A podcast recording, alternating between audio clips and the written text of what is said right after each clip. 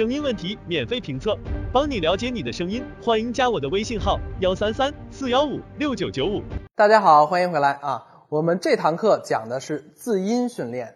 我们在之前讲了气息，对吧？讲了这个这个这个这个面腔跟这个声带的这个共鸣，还有声带的这这些训练，都是针对好声音三要素中的第一点啊，找到合适自己的发声方式进行训练的。那我们现在就来到了第二个第二个要素啊，标准的字音跟咬字，对吧？那在这个训练之前呢，我们要说一下这个标准的咬字跟字音实际上是什么？实际上就是普通话，对吧？普通话学播音主持的同学都应该知道有考试，等级考试啊，分一甲、一乙、二甲、二乙、三甲、三乙，对吧？一般呢，这个要求这个特别顶尖的这些主持人啊，或者这种这种体制内的啊主持人啊，这台里的主持人都得是一甲的水平。可是，一甲还是比较难考的，并不是所有人都能达到一甲啊。但是作为一个配音员或者一个声音工作者，你怎么也要达到一乙的这个水平啊？这个对，一级乙等啊。说到普通话，就有人认为这个普通话就是北京话，对吧？其实是不对的啊。这个普通话我们在导论的时候说了啊，这个普通话实际上是北京的发音啊，北京的字音，然后是北方语系啊，基本上是以东北为主的咬字。东北的咬字，你别看它字音有问题啊，比如说。干哈去啊？怎么怎么的帖子啊？对吧？这个它的发音可能特别东北腔，但是你仔细琢磨，咬字没有问题。怎么的帖子？对吧？咬字没有问题。这个北京话也不是普通话，因为北京话也叫北京方言。为什么？虽然北京话的语音是没有问题的，但是北京人嘴懒，大家都知道，说话不张嘴。然后这个这个这个，比如说西红柿炒鸡蛋，对吧？西红柿炒鸡蛋，对吧？就把中间那个连起来了。西红柿炒鸡蛋。老师好，老师好，老师好，哪玩去，哥们儿？大石烂，嗨，吃饭去，对吧？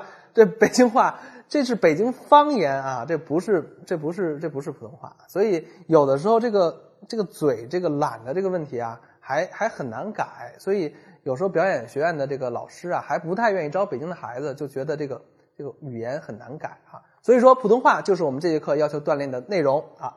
那么下面我也是给出一些练习，然后帮助大家。把这个字音跟咬字做好。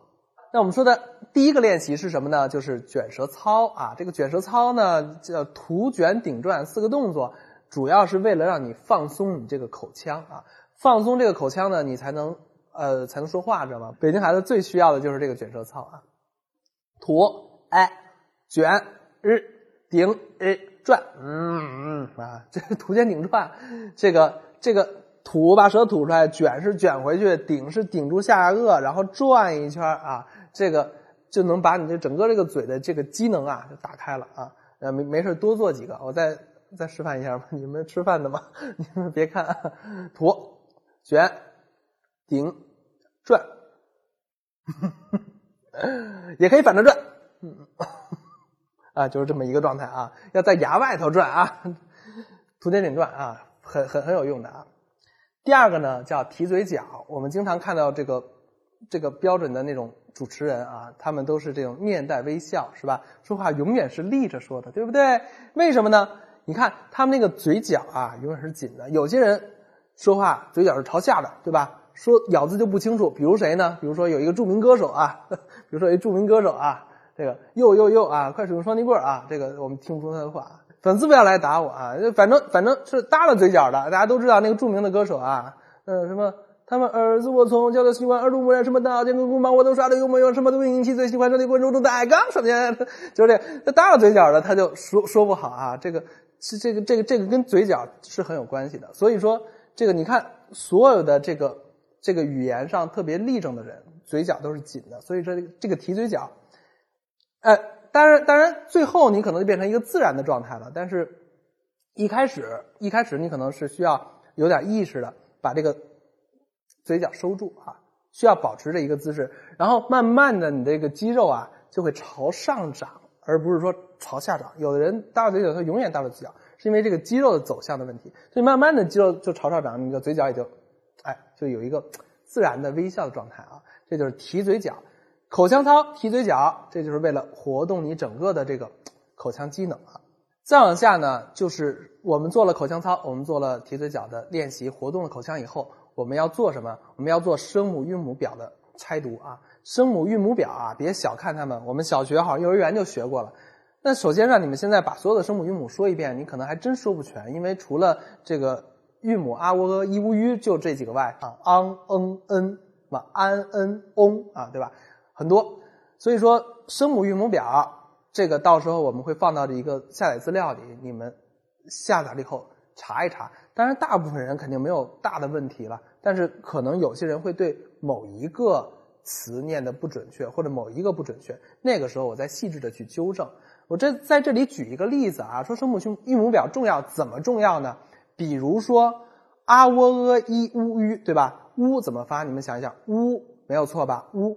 然后你们说一个词叫望远镜，你看好多人说望远镜的时候啊。发的不是望远镜，而是望远镜。你们琢磨琢磨，咬着下嘴唇发的望远镜，虽然听起来差不多，实际上差了很多。因为呜这个音就是撮口音呜，而不是咬着下嘴唇，不是呜呜，那是另外一个音了。所以你说望远镜的时候，咬着嘴唇说，等于你这个口型就不标准了，这个这个这个就错了，对吧？虽然你听的差不多，但是实际上不一样，所以我们要说望远镜，所有的呜打头的都是撮口发呜。那你可能觉得望远镜跟望远镜也没什么区别。那我们举一个例子，比如说湖南人啊，这个这个会有这个前鼻音后鼻音不分的情况，而且湖南他们说湖南对吧？湖南，我我湖南湖南音啊，我我也不知道湖南话怎么说，但是湖南肯定这么说。为什么他会把湖南说成湖南呢？